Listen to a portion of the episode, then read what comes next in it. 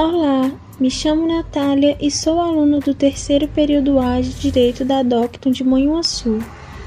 Hoje vou falar um pouco sobre o habeas corpus, um dos remédios constitucionais assegurados pela Constituição Federal de 1988.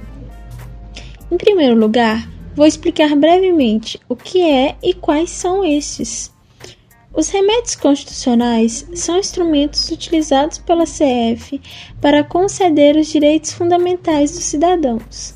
Ou seja, caso o Estado deixe de cumprir esses direitos, eles podem ser impetrados através destes instrumentos. São exemplos o habeas corpus, o habeas data, mandado de injunção, mandado de segurança e a ação popular. O habeas corpus é um instrumento de primeira dimensão dos direitos fundamentais. Ele é também o remédio constitucional mais antigo que existe, criado em 1215 através da Carta Magna.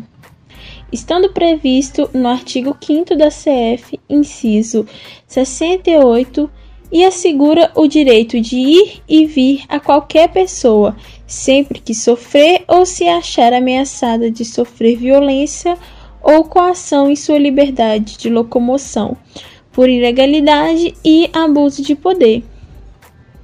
O HC possui prioridade sobre qualquer outro processo, ou seja, ele sempre vai ser julgado primeiro, seguido pelo mandado de segurança e o habeas data.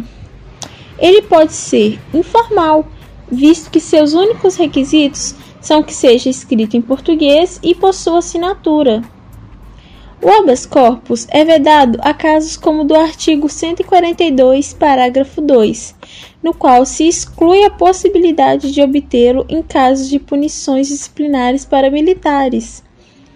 Este instrumento pode ser impetrado por qualquer pessoa, não sendo necessário ser advogado, nem mesmo paciente ou que haja autorização deste.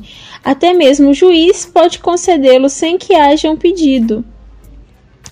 A autoridade coatora de um HC pode ser também qualquer pessoa, sendo ela física, jurídica, pública ou privada que tenha praticado ilegalidade ou abuso de poder contra a liberdade de locomoção de alguém.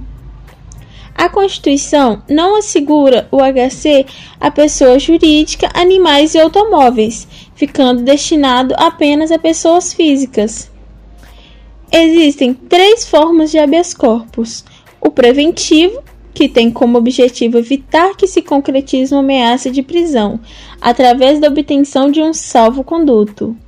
Há também o repreensivo, que é aquele que ocorre após a prisão, visando receber um alvará de soltura, e finalmente há também o suspensivo, cuja finalidade é para quando ainda não há uma ameaça concreta à locomoção de liberdade do paciente.